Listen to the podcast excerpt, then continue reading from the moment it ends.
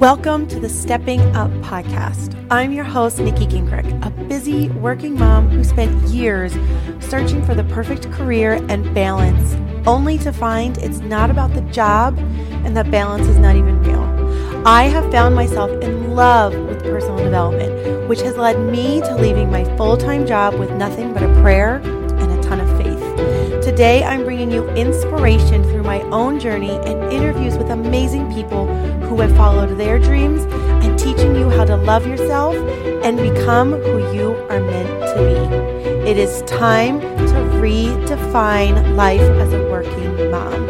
And I hope that you find the inspiration here to follow your dreams and take your own path through this podcast. Thank you so much for joining me. Welcome back to another episode of Stepping Up Podcast. I'm your host, Nikki Gingrich, and if this is your first time here, welcome to the podcast. I'm so excited you decided to join us. And if you're returning, thank you so much for being a listener, for joining in on the journey, and being a part of the conversation. Today, I have a really, really great, great interview for you. And I know I say that every time, but I get really, really lucky, and I'm so grateful for the wonderful women and men that I get to interview on my podcast. And today is no different. I get to sit down and have a chat with Rachel Dash Doherty, aka the Grounded Therapist. Gosh, just her her title alone makes me go, oh. Um, she is a licensed clinical social worker, a 200 hour yoga teacher she specializes in helping women manage and move beyond imposter syndrome. We have a huge conversation all around imposter syndrome on the podcast uh, to help women realize their power and self worth through science backed strategies to improve mental and physical strength. So Rachel brings in her you know knowledge as a as a licensed clinical social worker and all of the education that she has received. And she connects that with the mind and the body and being grounded and really joins these two practices together. Uh, we talk about the difference between being a therapist and being a coach. She is both. Uh, she talks about the difference between those two things and what her work means. And we really, as I said before, dive deep into this imposter syndrome uh, that plagues so many of us, basically all of us, and works through how we can recognize the imposter syndrome and how we can move past it. So, let's get into this interview with Rachel. And I just want to thank Rachel for being on the podcast and for sharing um, her knowledge and her time with us here. So, here is Rachel Dash Doherty, aka the Grounded Therapist. All right. Well, welcome to the Stepping Up podcast. I am so excited today because we have an amazing, amazing guest with us. Her name is Rachel Dash Doherty, and she is the grounded therapist. And I was doing some background and doing some research and reading about Rachel and what she does. And I know that we're going to have an incredible conversation today, and I know that she's going to bring so much value to all of you who listen and all of you working moms out there. And I'm just so excited to to hear from Rachel and have her share her wisdom and knowledge and grace us with her presence on the podcast today. So, Rachel, thank you so so much for joining me today. I'm so excited. Yeah, you're so welcome. I'm happy we got to connect, and uh, we're both sort of in similar positions of being working moms and being at home, and you know, managing our lives and our children, and all of the things that go with all of those pieces. So, I'm really glad to be here. Awesome. Yes, and we are both. We both had a conversation before we started of where are the kids right now? And we might get interrupted. It, you know it, it is what it is and everybody who's listening totally understands. That's the best part about it. Everybody gets it. So tell us a little bit about you and about the work that you do as the grounded therapist yeah. So, uh, like I said, you said, I'm Rachel Dashaku, the grounded therapist, and I run a private practice in Mystic, Connecticut. That's where I do my, or I was before the pandemic, doing face to face, in person sessions. Now they're all telehealth for safety for everybody. Um, and as things start to, you know, open up, maybe we'll see people in person. Probably not, since my daycare has not opened up yet, but we'll see. So, um, yeah, I work really uh, to work on self-esteem you know getting rid of our doubt and imposter syndrome all of the guilt that comes along with being a woman being a mom being a partner all of the multiple roles that we have to juggle as women in our society and so i work on breaking that down and being absolutely done done with that we got to break up with it as like I like to say. So, um, and you know, I do coaching and I do therapy, and so they're sort of different but very similar. Same audience, just different sort of ways about going through that process. Awesome. So, on that note, and I think this is important because I don't think a lot of people fully understand. So, as a therapist who also does coaching, mm-hmm. can you kind of explain the difference between the two?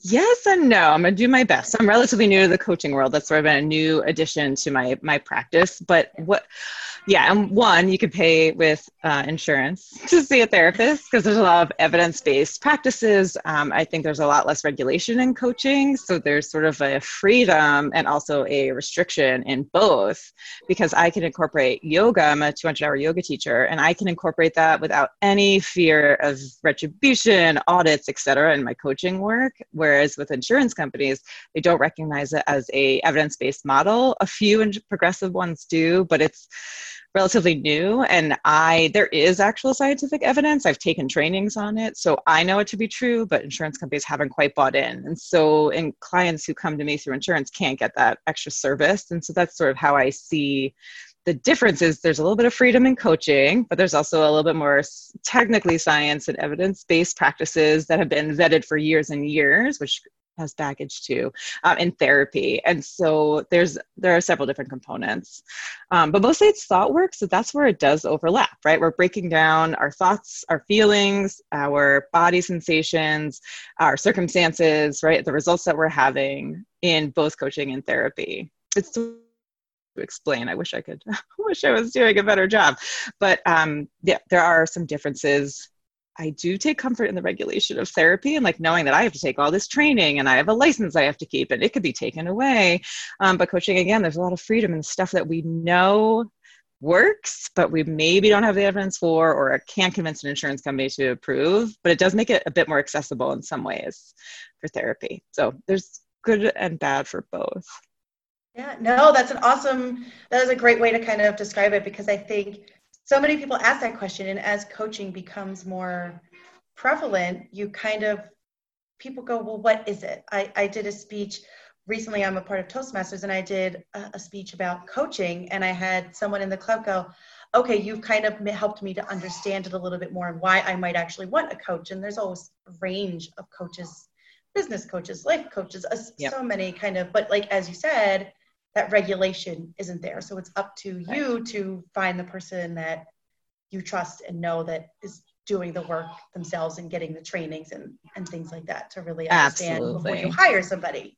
Mm-hmm. So. For sure. There's a little bit more vetting work that's has go into it. Plus, like a coach couldn't hospitalize somebody, right? Like for serious, persistent mental health, chronic mental health trouble, right? That a therapist is the only person and a, you know, someone who can prescribe two separate people generally speaking um, would be where you want to you know where you want to go. So it's sort of figuring that out. Um, like i've heard uh, karen Lo- Kara Loewentheil's uh, podcast and she talked about ocd like compulsive behavior right? And a coach can work on like light compulsive behavior where you're using it to like manage your own feelings. But if it's something where it impairs your functioning right? She had like a your uh, like breakdown at the end of each episode about like when you should call a therapist. And I thought that was kind of really revealing about the differences. Is that when it's a persistent function impairing, you can't get out of your house, you can't get out of bed, right? Then those are times where it's really important to call a therapist.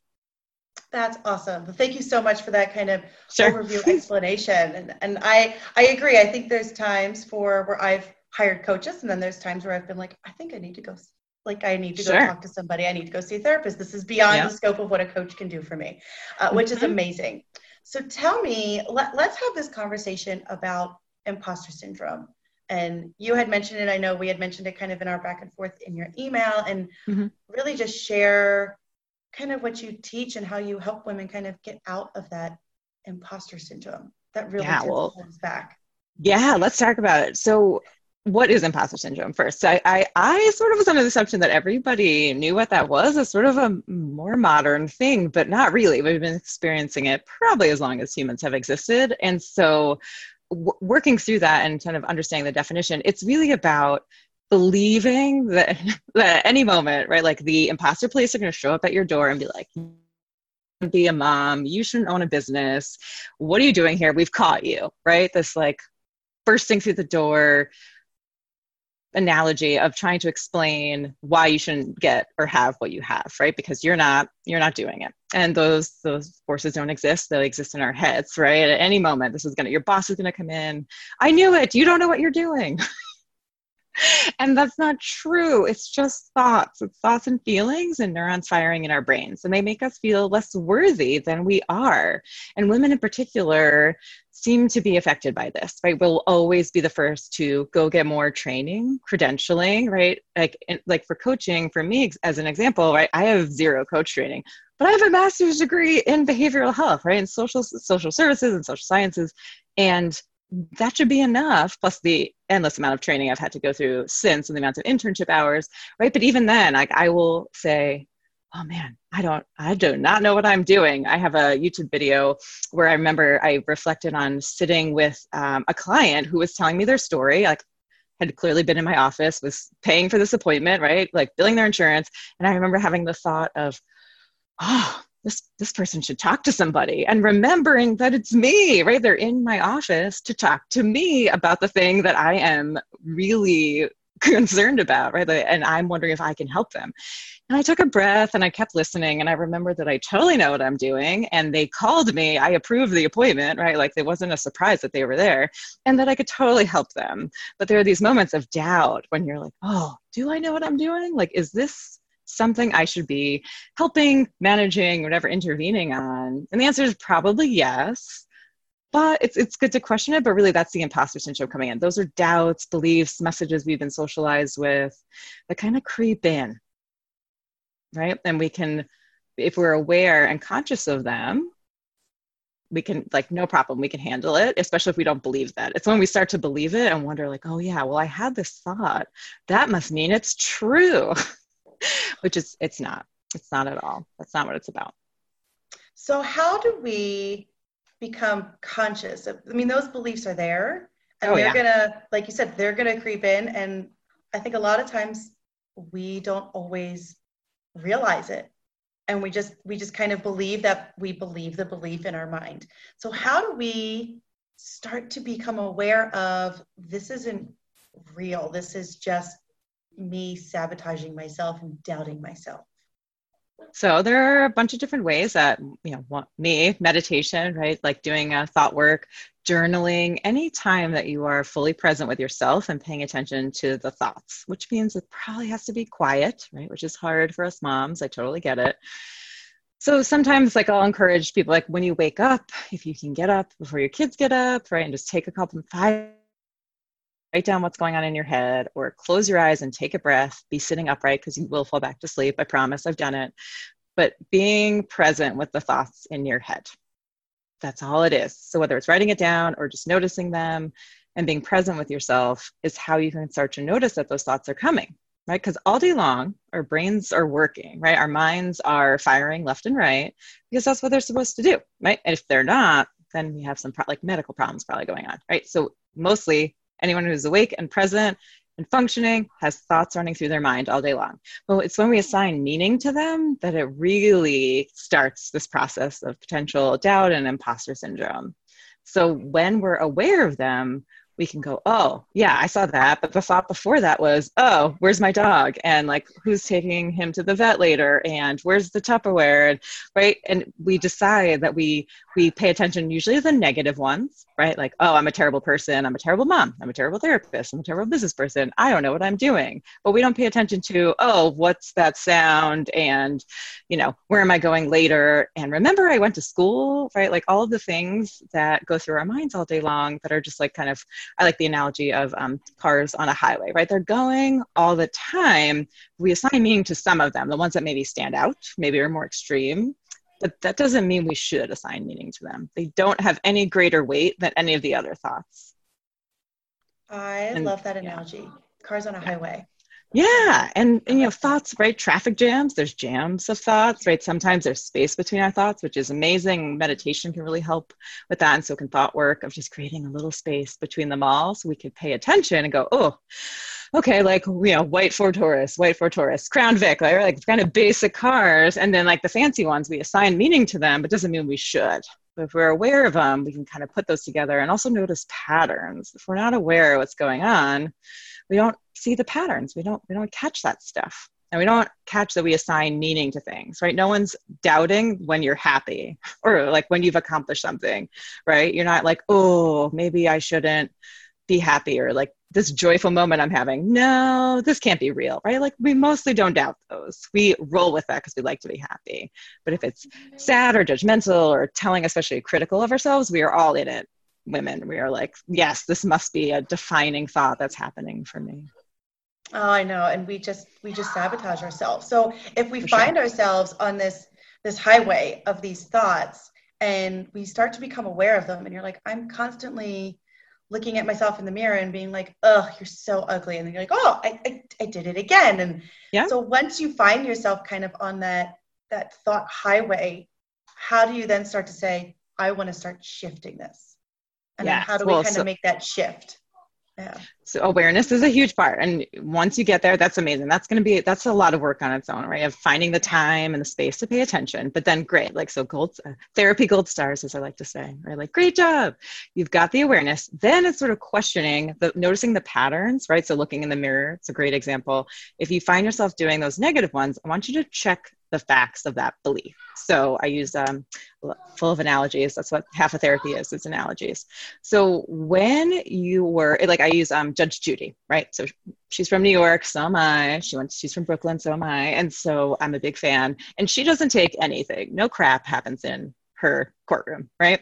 You need receipts. You need proof. You need all kinds of evidence. And so if you put that thought up there, I want you to bring your receipts, right? What proof do you have that that's true?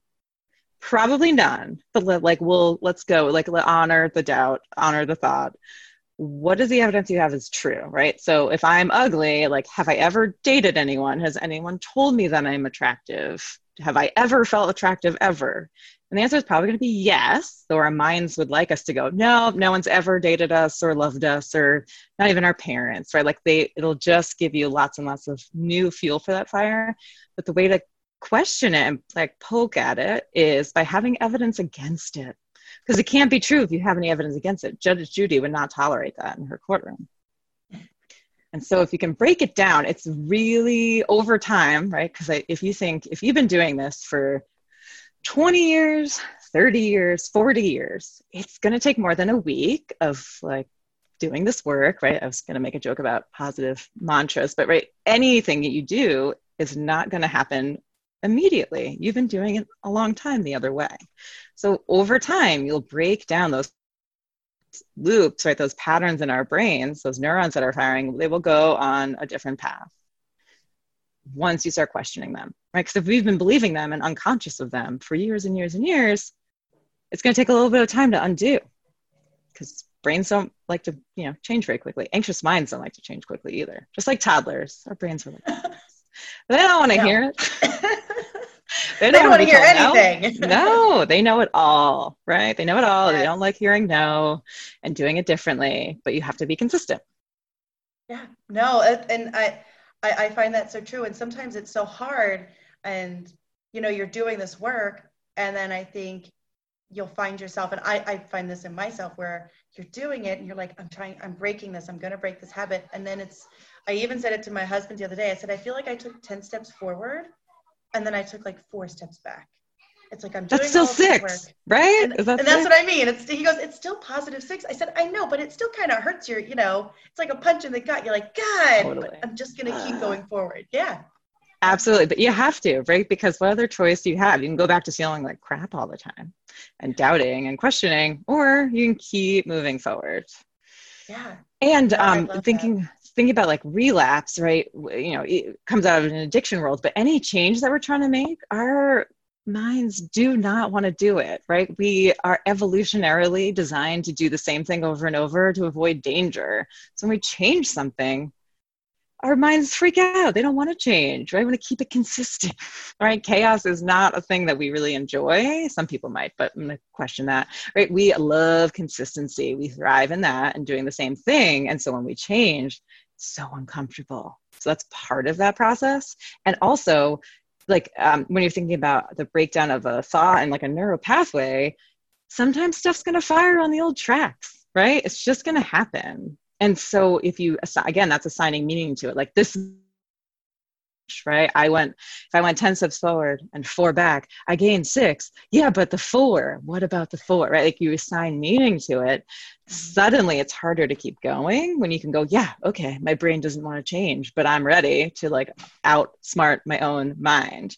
And so you can keep going right? But not assigning meaning to it. Like it means nothing at all. It just means you have to keep going like we all do. Yeah, and we like to assign meaning to those thoughts in our mind. Totally. something, but they don't. They don't. They're they mean- they're. And I think once once I realized that, that was a big thing for me of realizing it's just a thought. It doesn't mm-hmm. mean anything. It's literally a thought.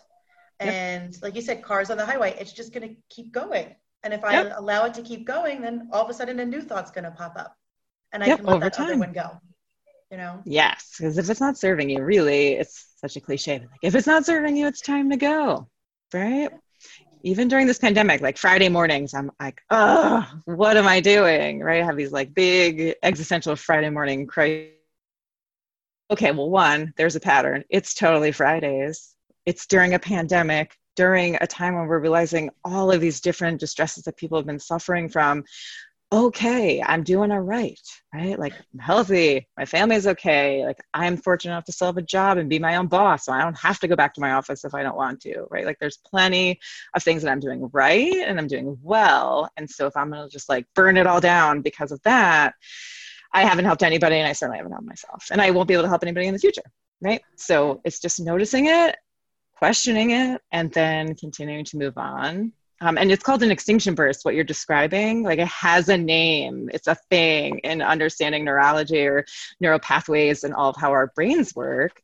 Relapse or extinction bursts right? It's like a fight like your brain being like just checking. Are you sure you don't want to go back? Because wasn't it great when we felt terrible and we're comfy right? Wasn't that great? Do you remember that? And so not allowing that to be anything other than this is just a neurological experience that I'm having, right? This is just a thought and it means nothing.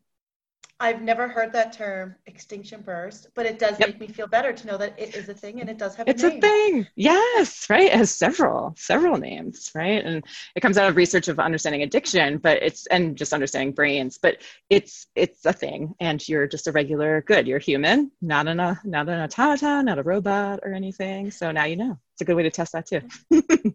That's awesome. I love that. And to say, you know, we're all going to move forward. And I do, you feel like it. You're like, is this just like a, a little test of like, are you sure you want to go in this direction? Like, that's what I felt like. And I was like, no, I'm sure. So we're going to keep going. Like, I'm right. done. We're going to keep going. moving. Mm-hmm. we're going to move past this. That's awesome. So thank you so much for yeah. sharing all that. So tell me how, and, and I think I find this interesting because uh, kind of how my journey goes of you've now got your own business you're working on your own but that wasn't always the way. You've kind of had some career transitions that i've kind of heard. So can explain a little bit? And i think a lot of this does go back into that imposter syndrome of pulling out of saying i'm an employee now i'm an entrepreneur changing and pivoting careers. Kind of explain to us a little bit kind of your your journey through those career pivots and transitions Oh, totally. Um, so both my parents were teachers. They worked for the city of New York, right? So they had a relatively stable uh, employer, right? So, and I come from a family of like city employees, right? People who wanted to help and be part of their community and a lot of nonprofit work, working for the New York City, like most of my family. Very traditional, right? Like, so they had a sort of traditional trajectory, and that was like what I thought, you know, the world does, I don't know anyone who owns a business, but I so I went to college, had no idea what I wanted to do.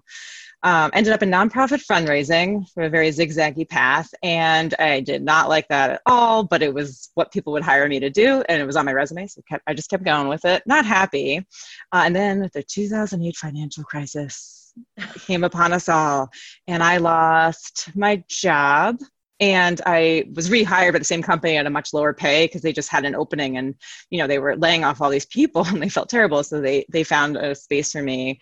Thank goodness which was a nice you know cushion transition during that time that was like half my salary at the time. Um, and in that moment while looking for better pay and you know a job consistent with my education i was like maybe this is not what i want to be doing not really you know i was paying my bills sort of in new york city but it wasn't what i wanted to do i, I wanted to help i knew that much but I wasn't directly helping people, right? In fundraising, you're like keeping the lights on and keeping programs running and paying people, but you're not out there helping anybody. And so I was trying to figure out how to do that. And I, with a variety of Google searches and for talking to friends, I decided to go back to grad school at my master's in social work to be an advocate, right? To understand human behavior and be an advocate. So I did that. And then went into, so you have to intern. Um, so I worked at homeless shelters and rehabs, and I worked with some really challenging people in really hard places and saw a lot of stuff. It just devastating and just the hardships that people face.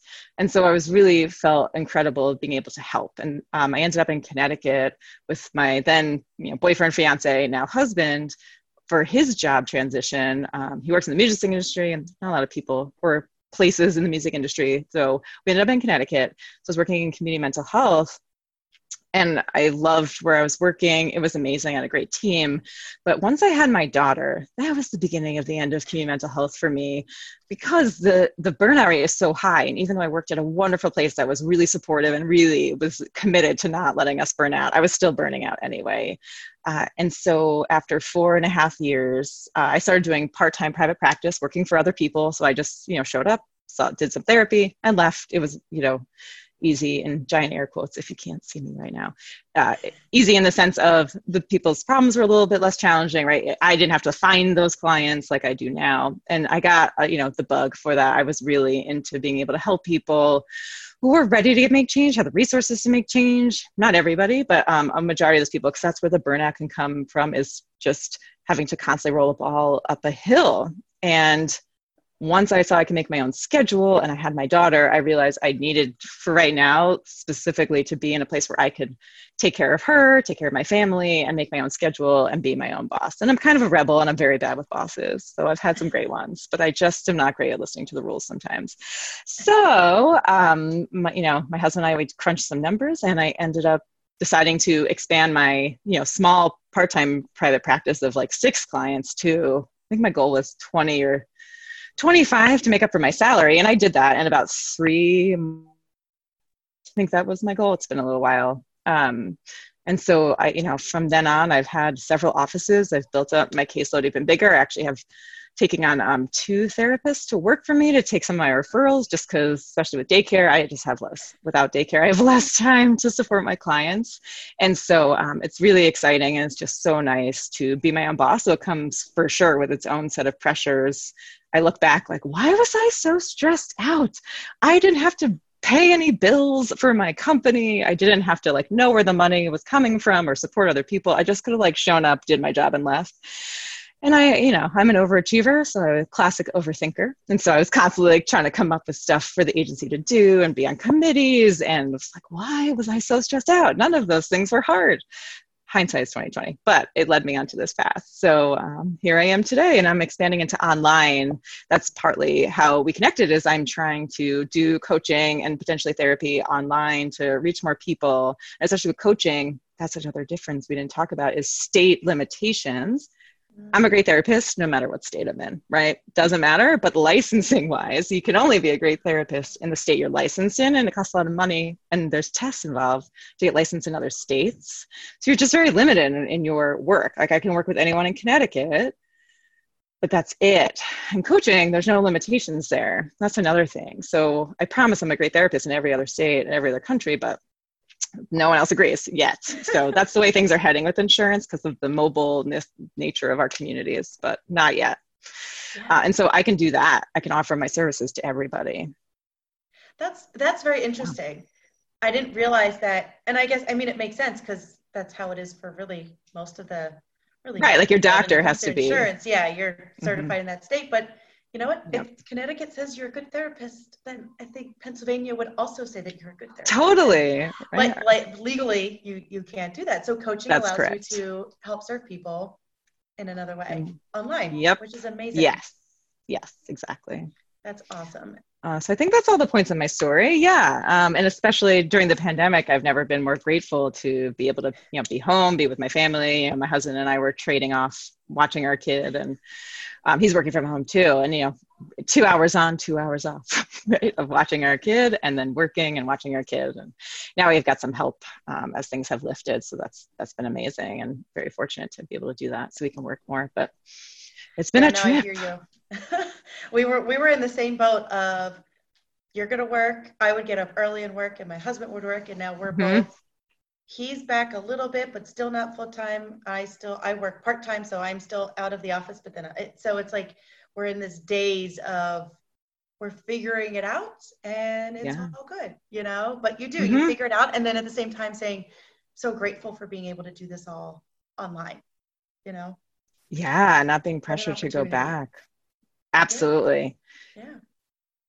So explain to me a little bit what that transition oh transition was like for you. I mean, I myself I have like a zigzaggy career as well. And I mm-hmm.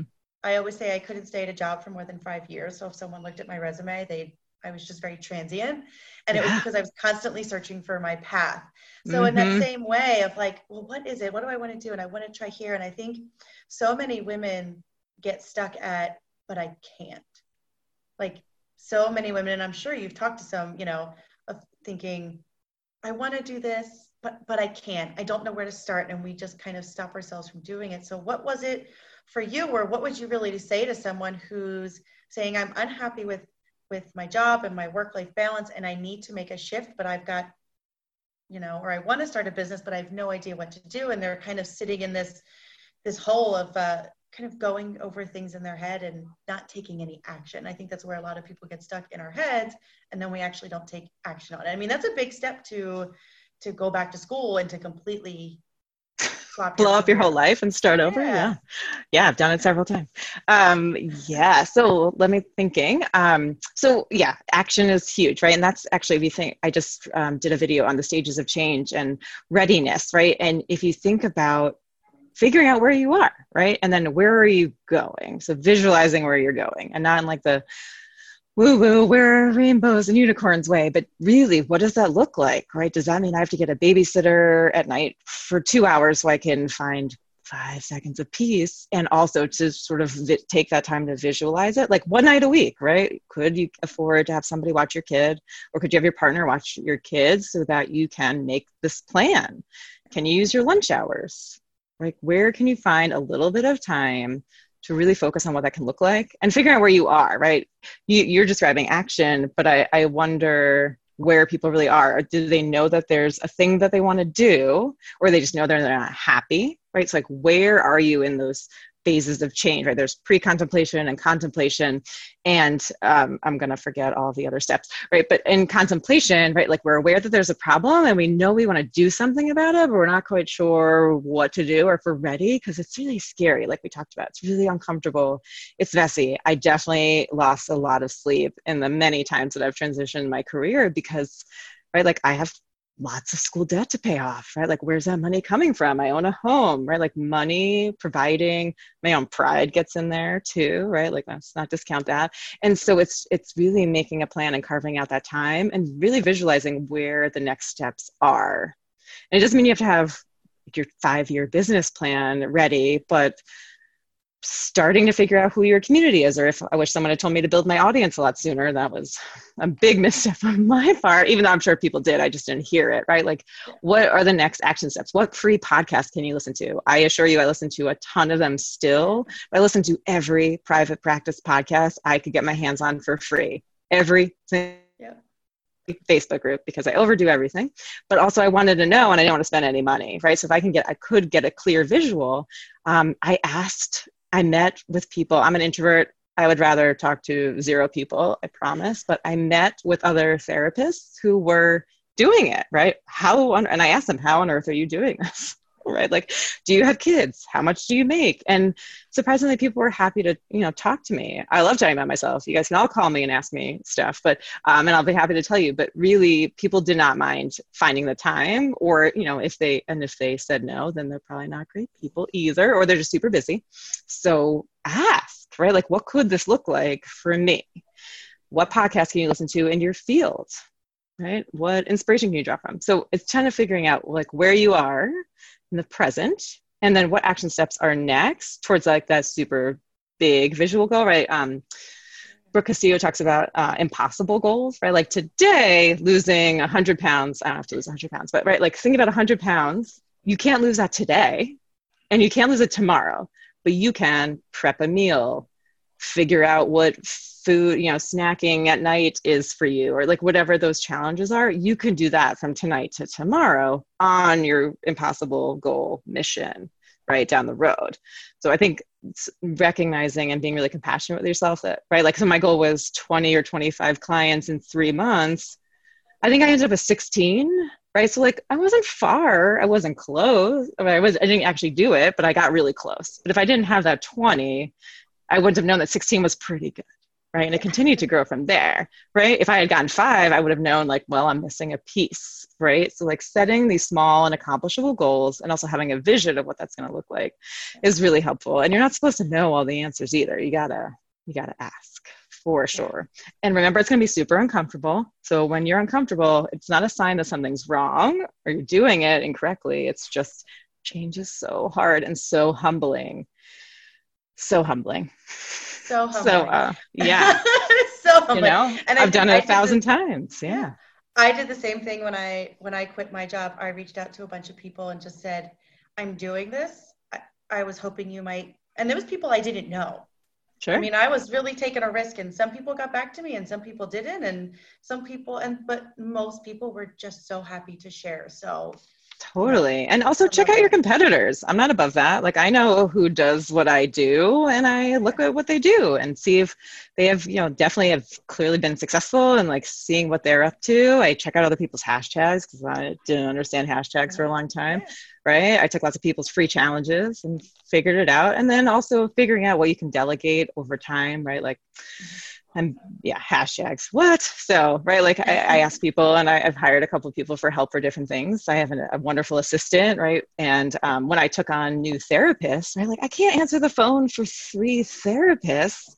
So i had to hire somebody or contract somebody for billing because insurance is all about advocating for yourself if you take it and they're going to try to not pay you at every turn. So i have to have somebody who advocates for me with them to make sure i'm getting paid and also check you know the ever changing fee schedules and stuff right? So like i had to spend a little money but now i can be assured i'm getting all of the money that i'm supposed to get uh, right? And so um, remembering that it's not just me being like amazing right? Like i have a team of people that support me and that came with time and growth but like if i didn't have that trajectory or visual i would never have known that i learned that from the podcast right like i didn't i thought everyone was like one person doing all of the work because that's what it sounds like it's not and true. that's not the case at all ever no. really no. no there's always somebody in the background even if it's a a spouse or a friend or totally like it's a graphic designer or something somebody yep. somewhere is helping you with something yeah so like remembering it's not you alone and also that you can you can ask right ask for help asking other people and that that's a help is really uncomfortable and I don't like it. But you have to get really good at it. To be a mom, right? Like I didn't know what I was doing and still don't. But you know, you ask, you look around, you join the Facebook group, you listen to the podcast, and then you wing it, right? And you do the best you can you figure it out. So yeah. one last question, and we didn't get to dive into this, but I do would love you to kind of share a little bit about it of why you call yourself the grounded therapist. I'd love to kind of dive in a little bit there. Totally. So uh, right? I mentioned several times I'm from New York City. I'm from a very loud, very chatty Jewish family. And so we talk over each other. It's the same as an Italian family. We're all the same. We all come from the same place. Uh, and so, right, like very loud, we talk over each other, no one's listening, and it's just fast paced all the time. And so, when I, especially when I moved to Connecticut, I really put it together that no one needs to talk that loud, that fast, or like be moving in such a way, though I still pride myself on all of those things. I also am always, always on a journey to slow it down and pay attention and listen and be present.